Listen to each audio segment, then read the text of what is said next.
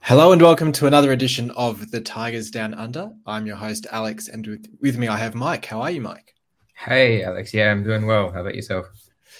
Yeah, not too bad. Not too bad. A bit of a, uh, a mixed week for City uh, to recap with this one. Um, and then also a bit of a topsy turvy roller coaster sort of experience at the moment with um, the managerial search. So we'll get into that a bit later as well. But uh, look, I may as well jump right into our first positive result in about five or six games, I think, with the win over Wigan uh, last midweek on the Thursday morning. Um, it all seemed pretty positive after that, or, or, during that, really, because we had Pedro Martin sitting in the stands. We had a come from behind victory over Wigan. Um, you know, Oscar getting back on the score sheet to maintain his spot at the top of the uh, championship scoring charts, and uh, it's all unravelled a bit since then. But we'll, we'll focus on the positives first. How did you find that win against Wigan? I was stoked for Dawson. I uh, I think he really needed that. I think we all needed it. Uh, obviously, we'll speak about the performance, but overall, I think we did all right. I think there are still a few things that we need to work on, uh, which were evident in the the Huddersfield game. Uh, but yeah, as you said, it was good to see Oscar getting back on the score sheet. And I think when that game finished, we were all riding the high, uh, just to come crashing back down to reality for a little bit. And uh, yeah, we'll, we'll, speak about the the managerial uh, questions plaguing the club at the moment, uh, and, it, and the fact that you mentioned that Pedro Martins was in is in the box watching the game uh, is is mind mind blowing given the statements that came out after the game.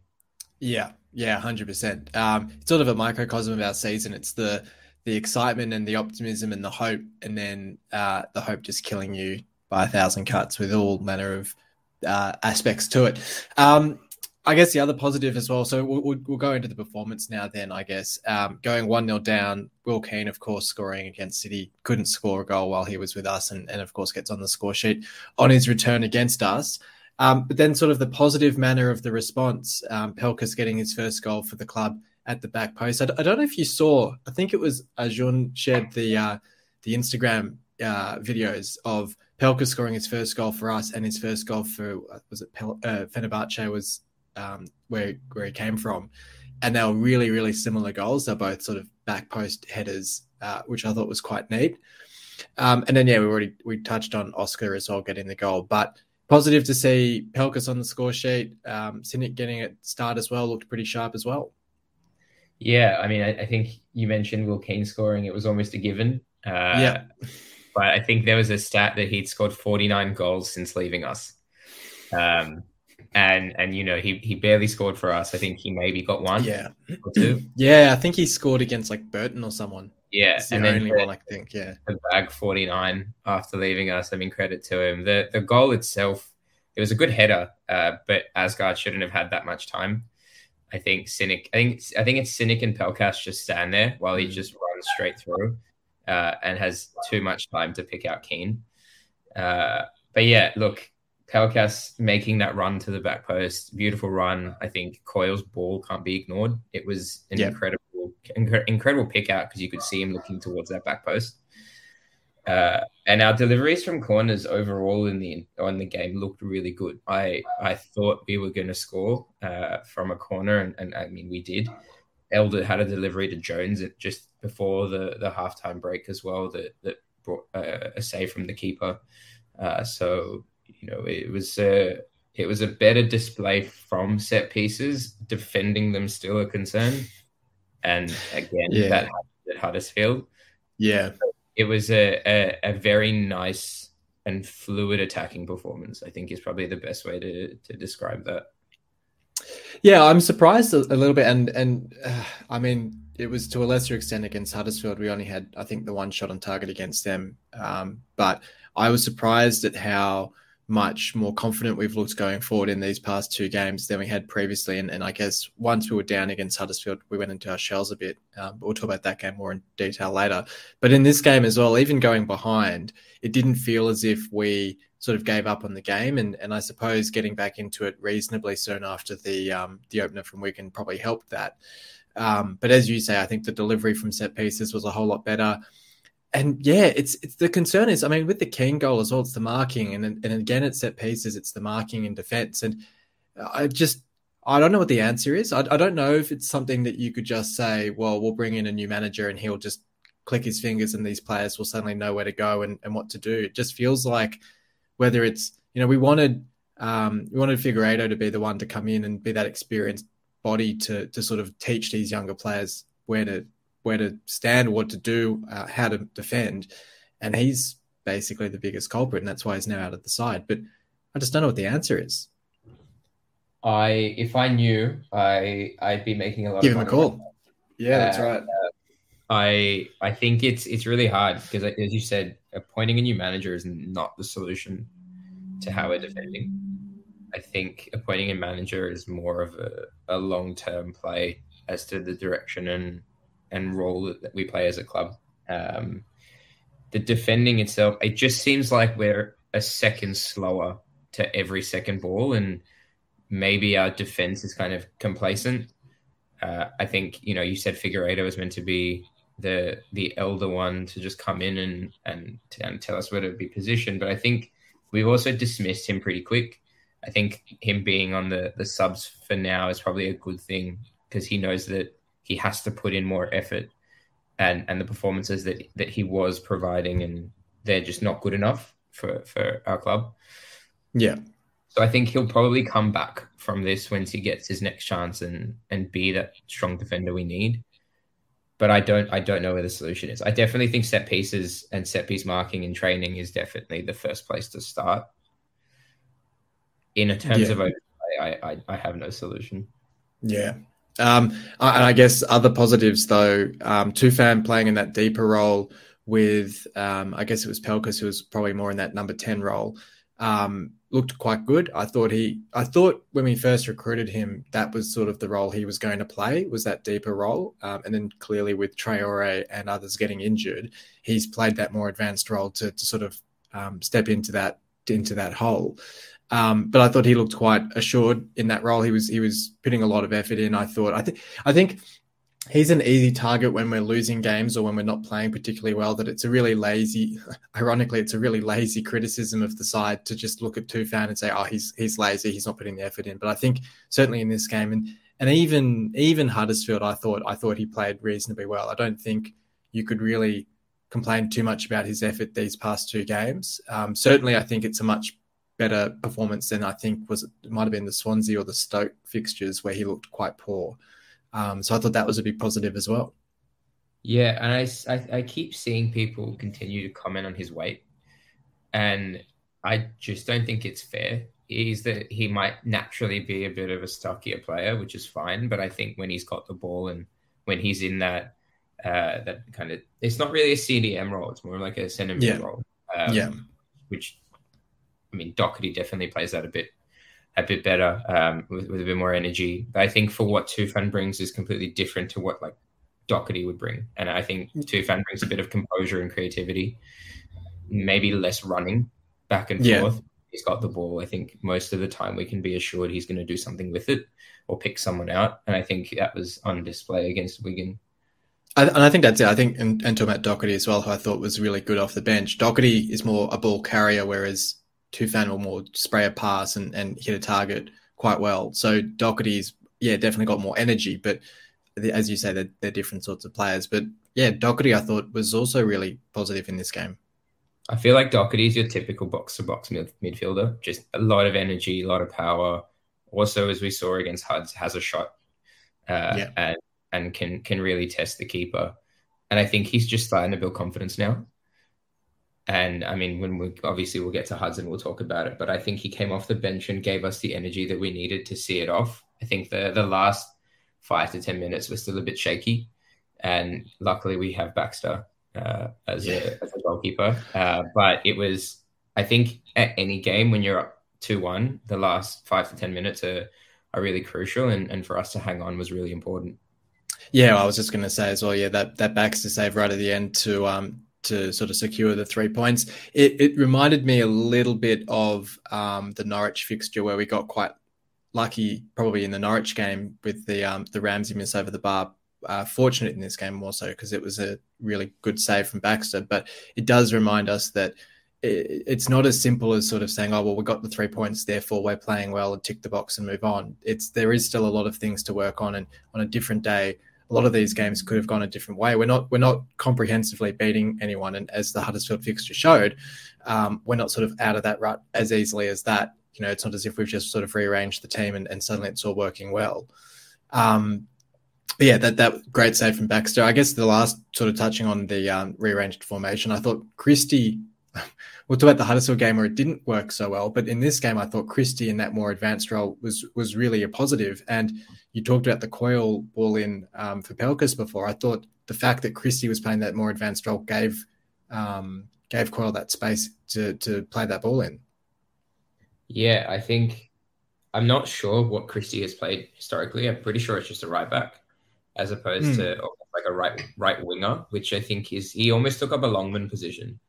Yeah, yeah. In, in, that Wigan game, and it served him well. I think he gave Coyle someone to play off, and you know, Coyle, like Christie ran around Coyle to set up the first goal and and provide some space and time. Uh, I think he he had a good game. Unfortunately, couldn't back it up, but it could have just been a fitness thing.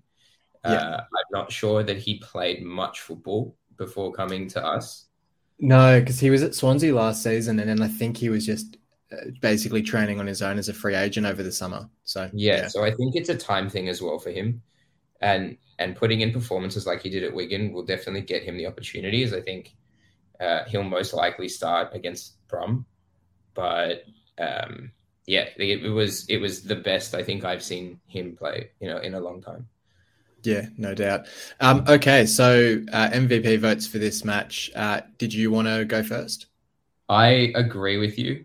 Uh, I'm gonna agree with Coyle as as three. Uh, I think that delivery is is almost a, a surefire thing, but also he was instrumental in, in kind of clearing the ball at certain points and, and really getting in front of defenders. Uh, Oscar, I might interchange Oscar and Baxter. I'll put Baxter as second and Oscar as, as third. I think yes, Oscar with the goal, but that's what he's there for. Uh, and and it's really good to to see him scoring off a set piece, and it was a great header as well. Great header, yeah. I don't know if you saw though, but Keane pulled his own player back. Oh, really? Uh, so thank you, thank you, Keane. Uh, yeah. and, and, Baxter was, uh, you know, a, a, very strong presence in goal, uh, and it, it really took a lot from Wigan to to get that second goal, which they didn't end up getting. Yeah, that yeah. So my vote's yeah, Coyle three, Oscar two, Baxter one. Um, same as you, just different order for Oscar and Baxter. But yeah, that goal was very reminiscent of Magennis's goals in uh, League One for us. We sort of missed that stronger target man in the box. Um, and speaking of Magennis, just before we move on to the Huddersfield game, I forgot to mention this just before, but what did you make of the uh, exchange between Magennis and uh, Coyle, where we sort of talked about, of course, Keane was going to get a goal, but it seemed almost set up for um, Magennis to get a red card since that seems his um, specialty. It just seems like he likes a fight. Yeah, and I think white line fever. I think it might just be the Northern Irish in him. Uh, yeah, it, it, I was very confused as to why he was being as rough as he he was. I think that was more rough than he typically is, um, and maybe he wanted to prove a point, but he didn't. And yeah, anything, him as a thug. And yeah. I think a lot of our fans took negatively to it. Uh, yeah, I think. I mean, like from from from what the commentator was saying, I think he and Coyle are pretty good mates. So I think there's definitely also an element that the competitiveness in him, as well as playing people that he knew and wanting to prove either prove that we were wrong to let him go, or just purely to prove his ability, um, probably pushed him over the edge in that sense. I uh, I didn't hate it as much as some people did. It's just it's who he is. Like, yes, you know, he's not normally that aggressive, but he, he has had the odd red card in him. He's clearly someone that gets, he sort of throws his weight around to, to try and fire his side up. Um, but I, I also completely get why people didn't take too fondly to it. I think he got cheered before the game, and obviously then after that was not as uh, fondly received. But um, oh, hopefully he and Coyle kissed and made up after the game. I'm sure they'll be fine. I hope so. um, well, uh, not such a good result against Huddersfield. We've also we've already started to allude to this a little bit talking through the Wigan game, but um, I think it was just was it one change to the Wigan side? So Sinik came in. Oh, sorry, Sinik went out for Longman. Yeah. Um, yeah, and I mean, look, I I thought the first 20, 30 minutes we looked pretty good. I thought we were dominant on the ball, confident in our passing, and and looking to get forward quite well.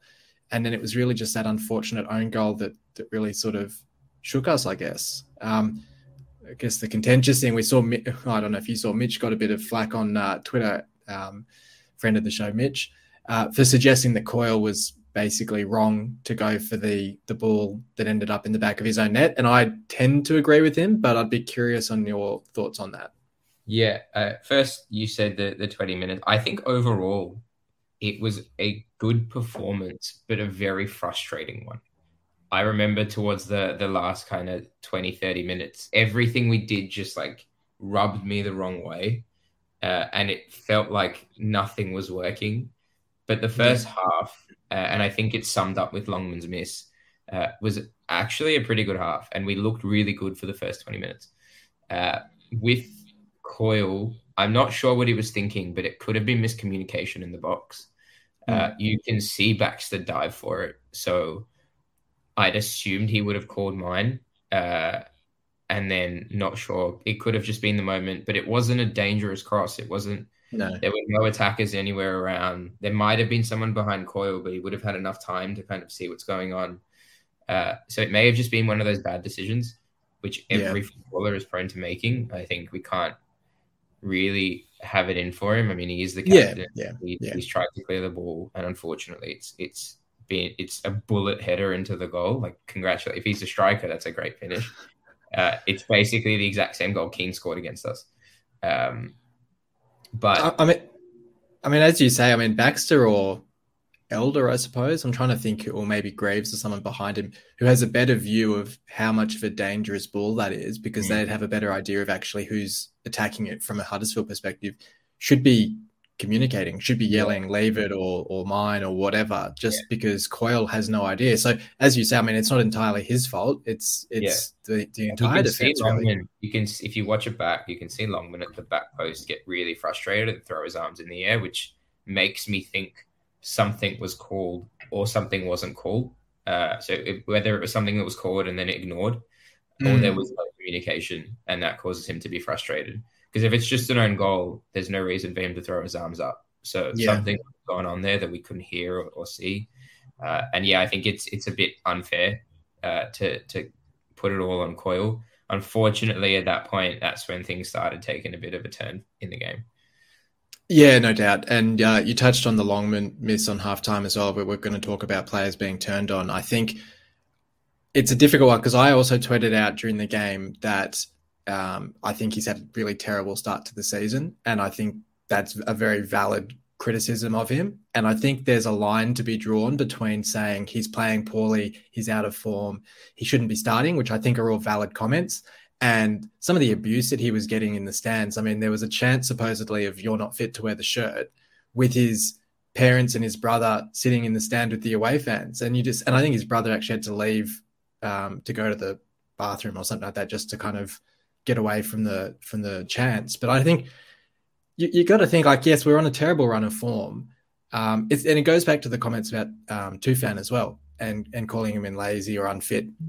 I think there's a line to be drawn between valid criticism of a player's performance and just downright abuse. And I think definitely City fans probably crossed that, or definitely crossed that line uh, on the Sunday night. But putting that aside, uh, that miss from Longman was pretty poor. And, and what, what's your sort of take on on basically his start to the season and then his performance in this game? Yeah, I think I think he had a really good end to last season, and mm. it, it, it's a bit it's a shame to kind of see what's going on. I mean, we really don't know what's going on behind the scenes, but from a pure football performance, and I think you said it to me just before we got on this, he puts the effort in, and there's no denying that he runs hard you, we saw he made good runs in the Huddersfield game. I mean, like that one on one is a perfect example of him cutting yeah. in and, and, and doesn't get that chance. Yeah, if he if he doesn't make the run, he doesn't get that chance. Yeah, exactly. And he's at the end of the day, like he's not a striker. He's he's a winger, and for a winger, you're not necessarily like yes, you're expecting a few goals, and yes, he should have put that away. But I think the abuse that that he's getting is not founded. Uh, at the end of the day, he's a person, not just a footballer. Uh, you don't treat your mates like that. And we're fans, right? We're in the stands. We're not performing week in, week out. We're not putting the work in. I think it's really easy for us to get on the back of him. Yes, he's getting paid for it, but it's not fair. Like I said for Tufan, uh, and yes, he if he scores, I think it's a completely different game. If anything, I actually think we go on to win that because it gives us a really good uh, start to the second half and end to the first. But I think it should give him some confidence that he's getting into those positions, and he just needs to work on the finishing, which isn't hard. It's it comes down to training, uh, and I'd kind of be sad to see him not get any more chances. Uh, yeah. That said, I'd probably take him out yeah. from the starting eleven for the next game and, and put Sinik back in.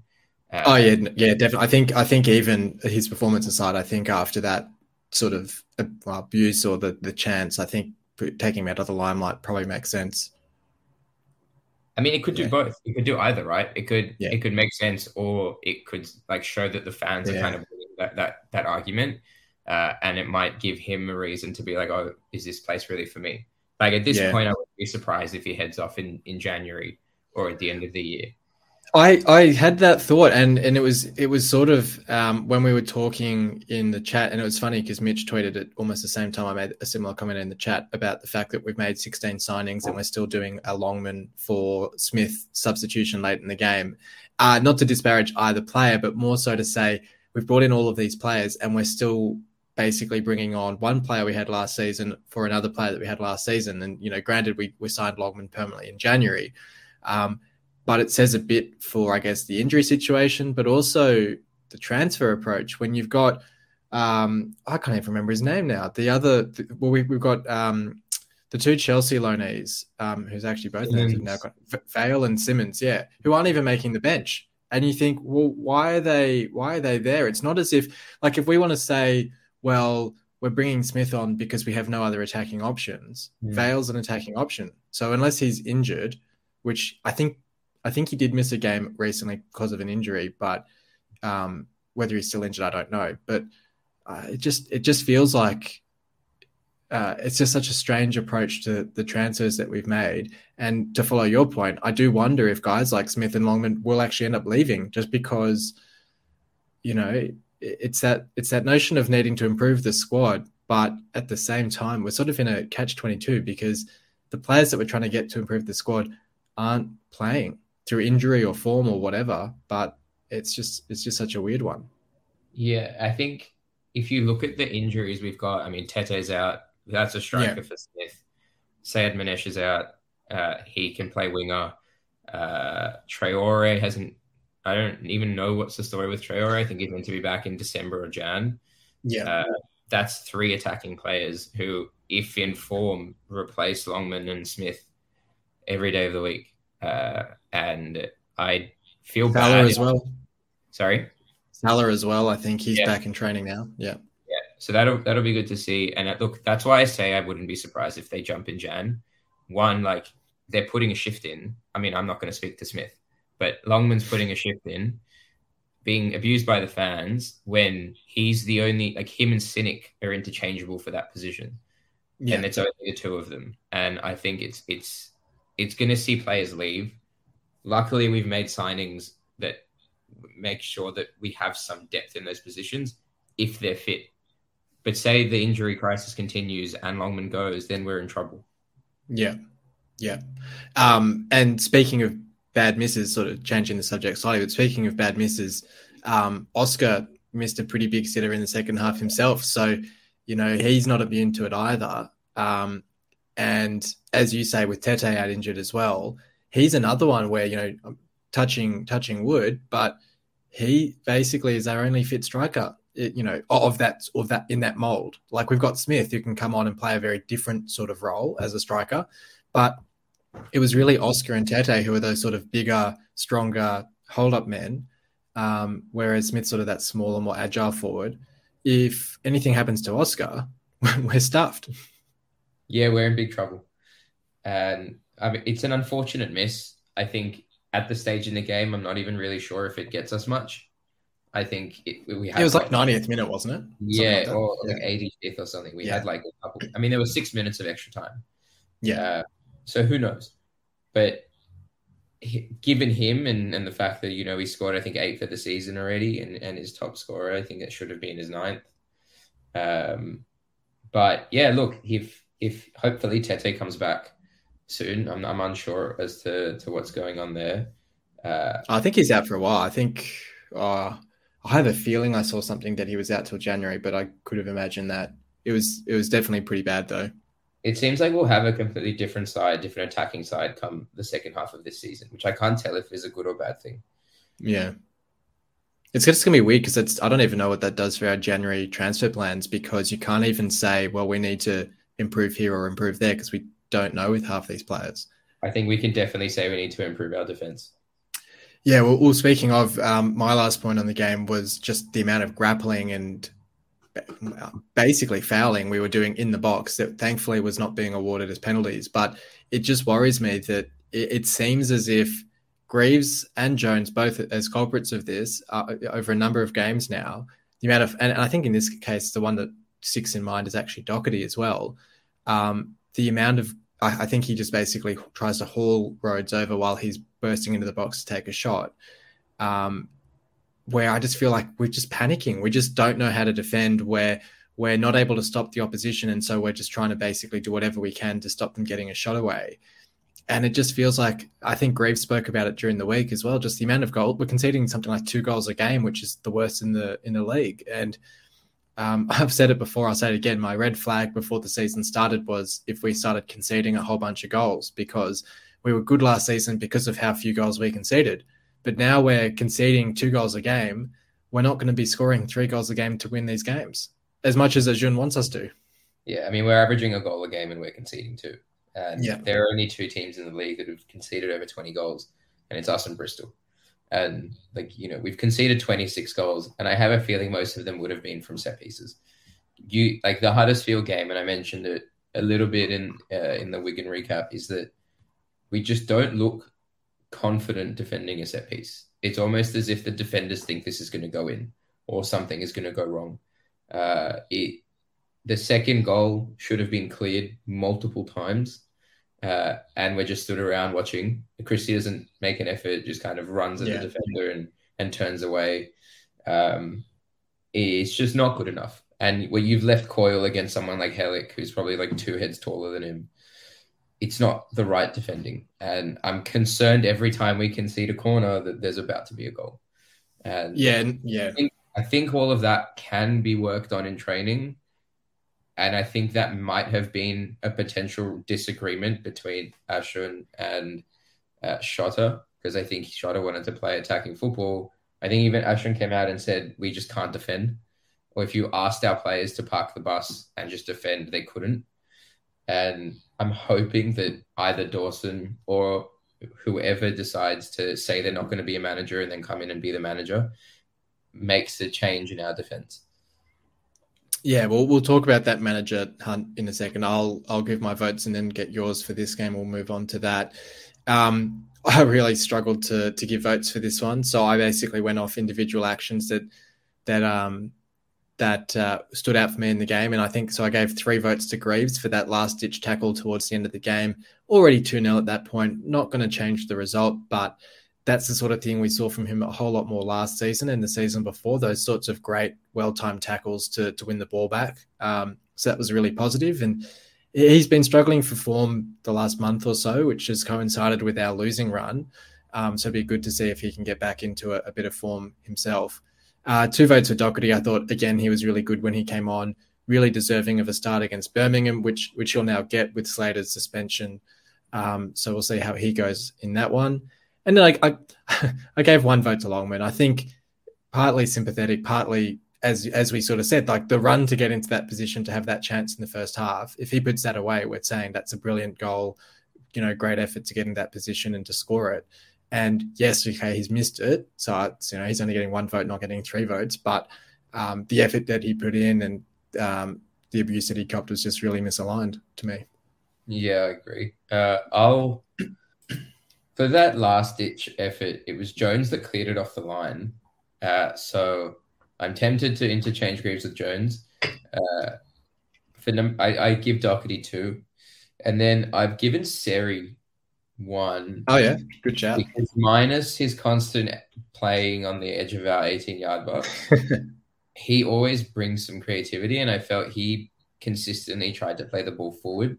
I mean, he was instrumental in passing it, I think, through to Docherty, who then rebounded to Oscar for the miss.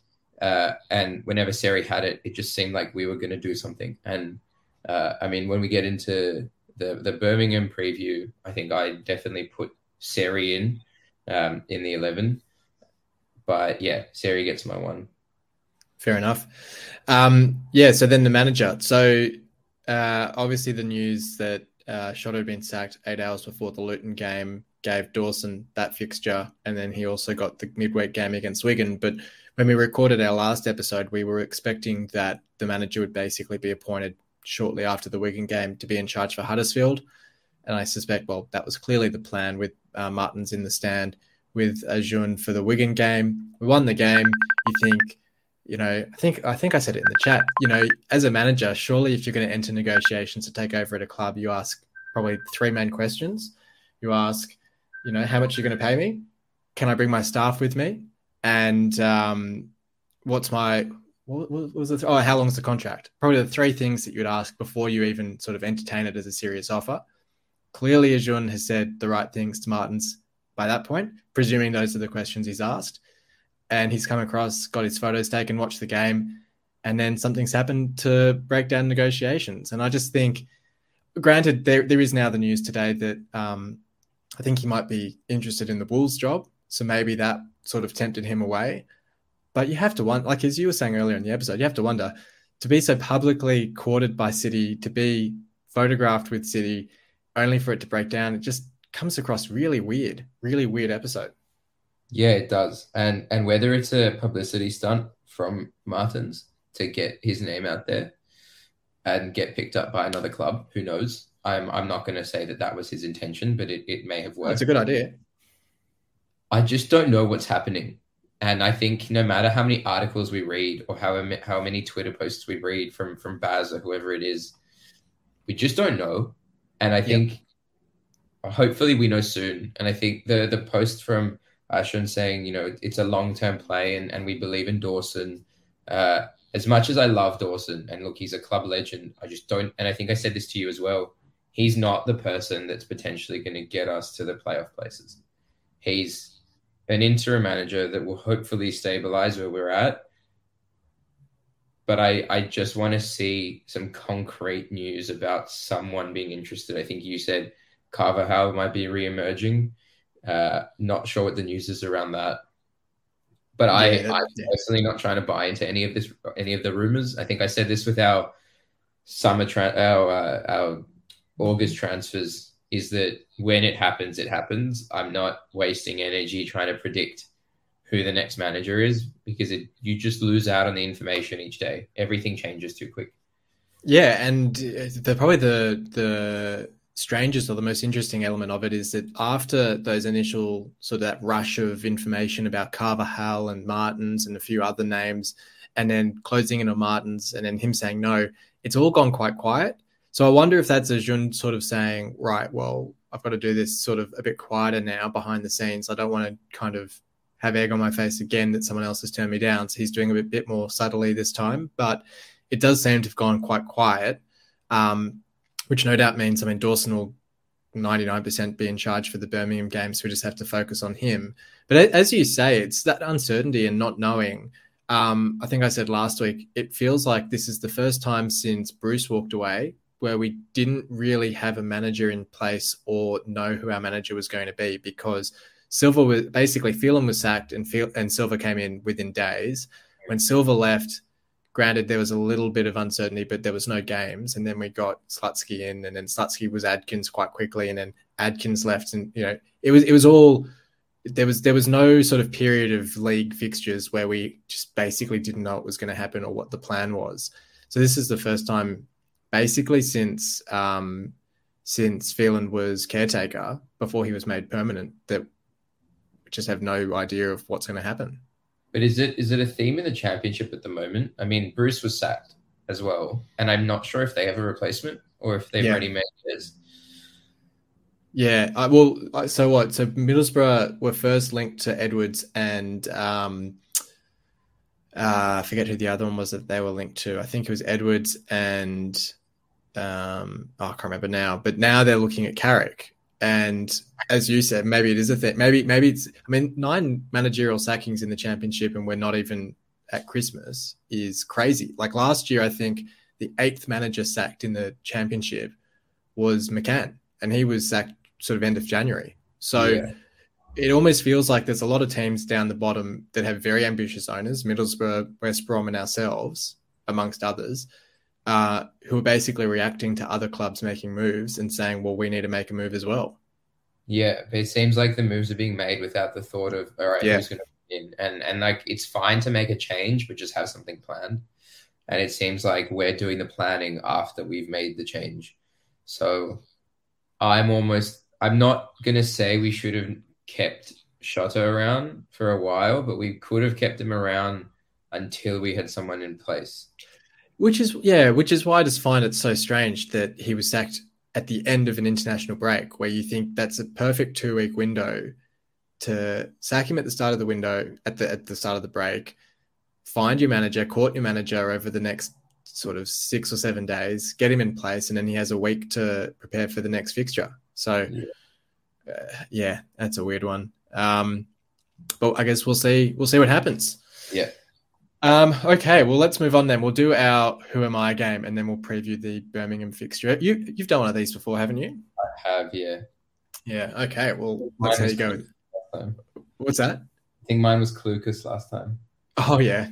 Um, last week, Dan got Elmohamady, and it was the first time we've had a guess, a correct guess after just the first clue because he has like 190 appearances or something. So it was like, oh, it's I'm not hopeful. basically I'm not Yeah. We'll see. We'll see. Uh, so the first clue is I made 114 league appearances for City, scoring 10 goals.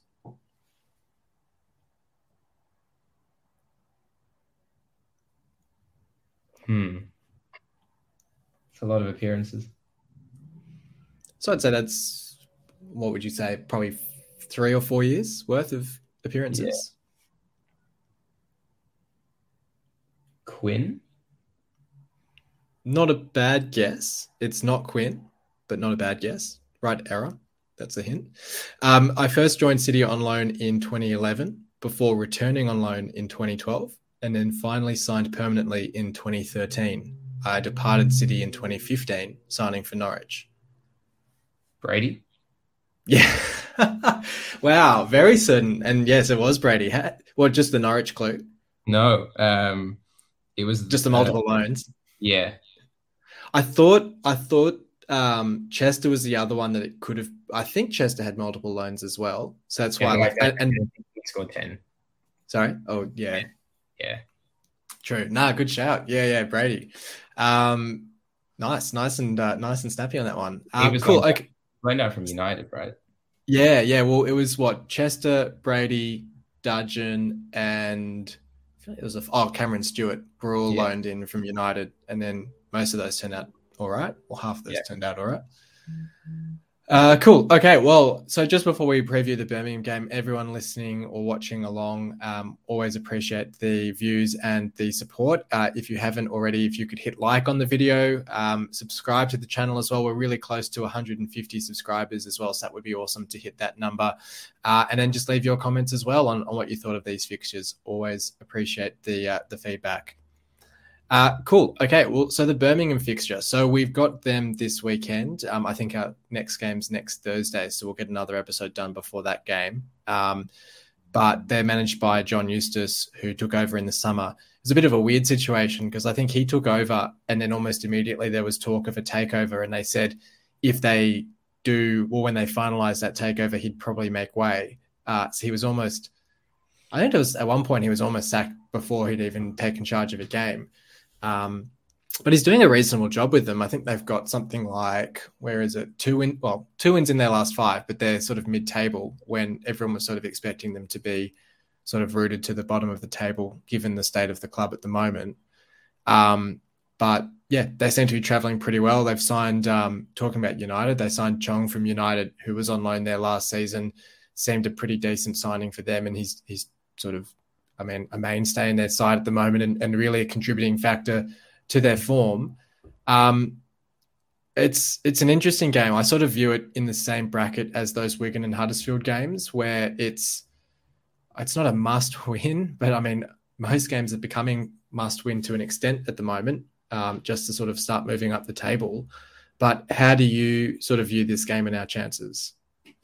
I think it's a pretty big game. Uh, mm.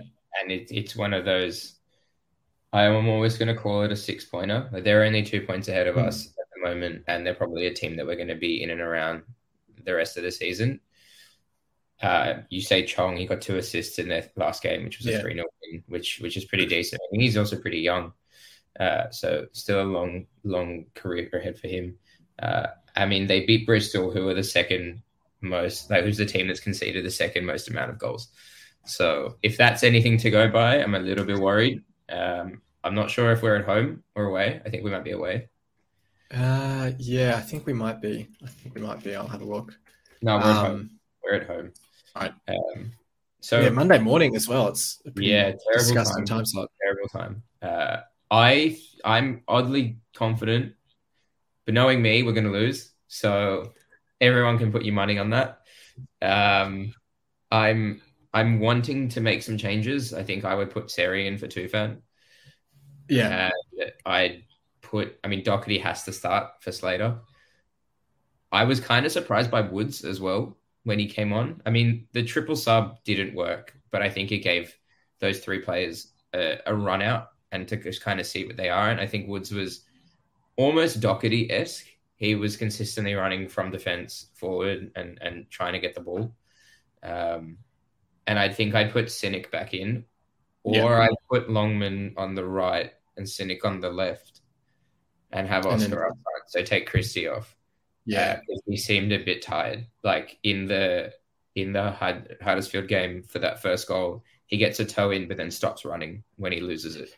And yeah, I mean, yeah, I, I mean that first goal was basically Christie.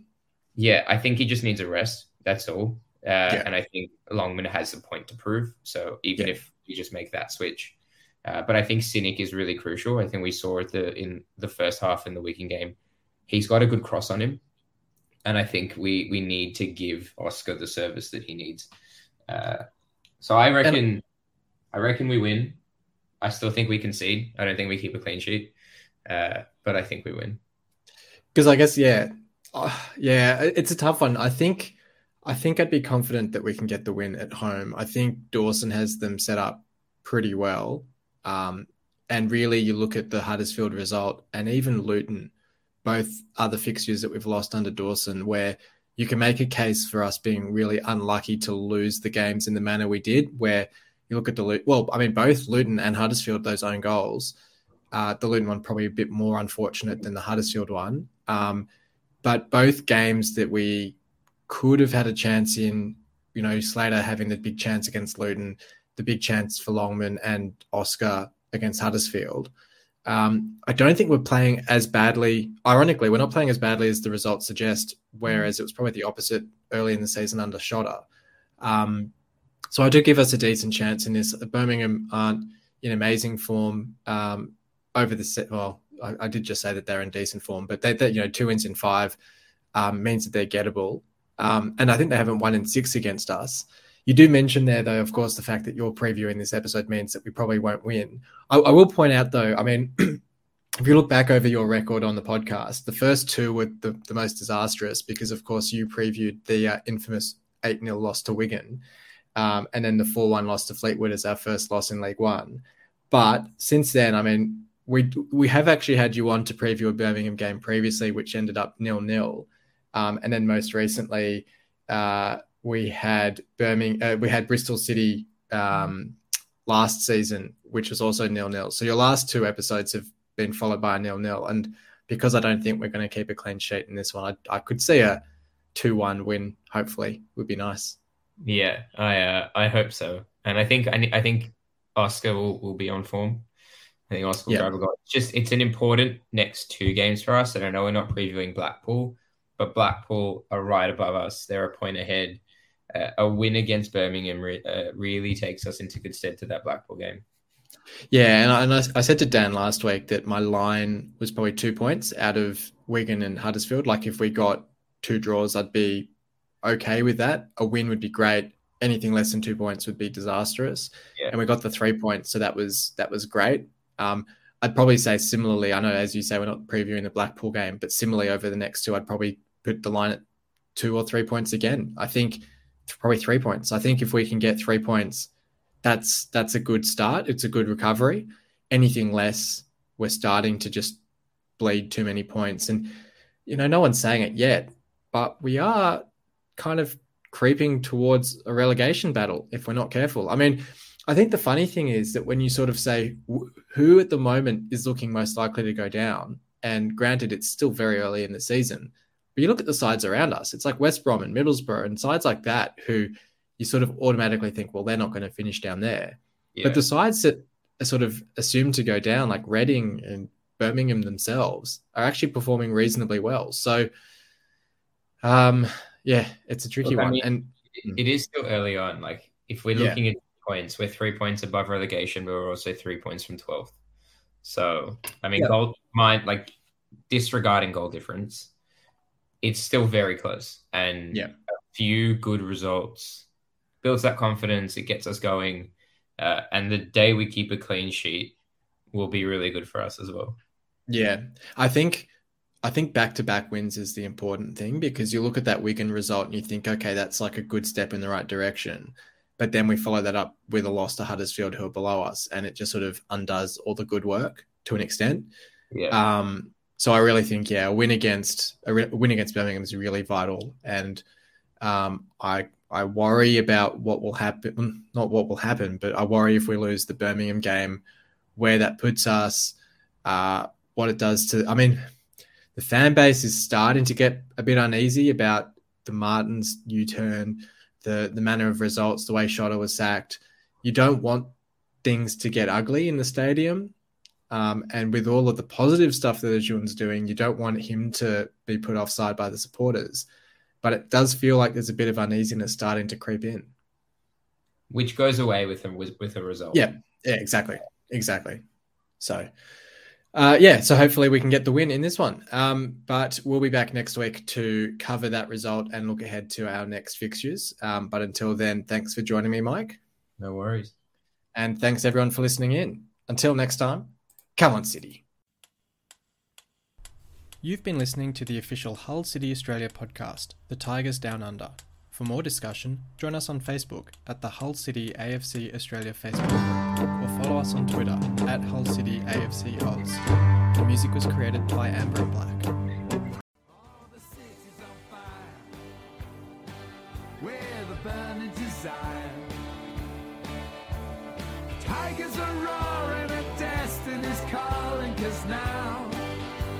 Time. Yeah the city's on fire. We're going higher and higher. There's no turning back cause you're out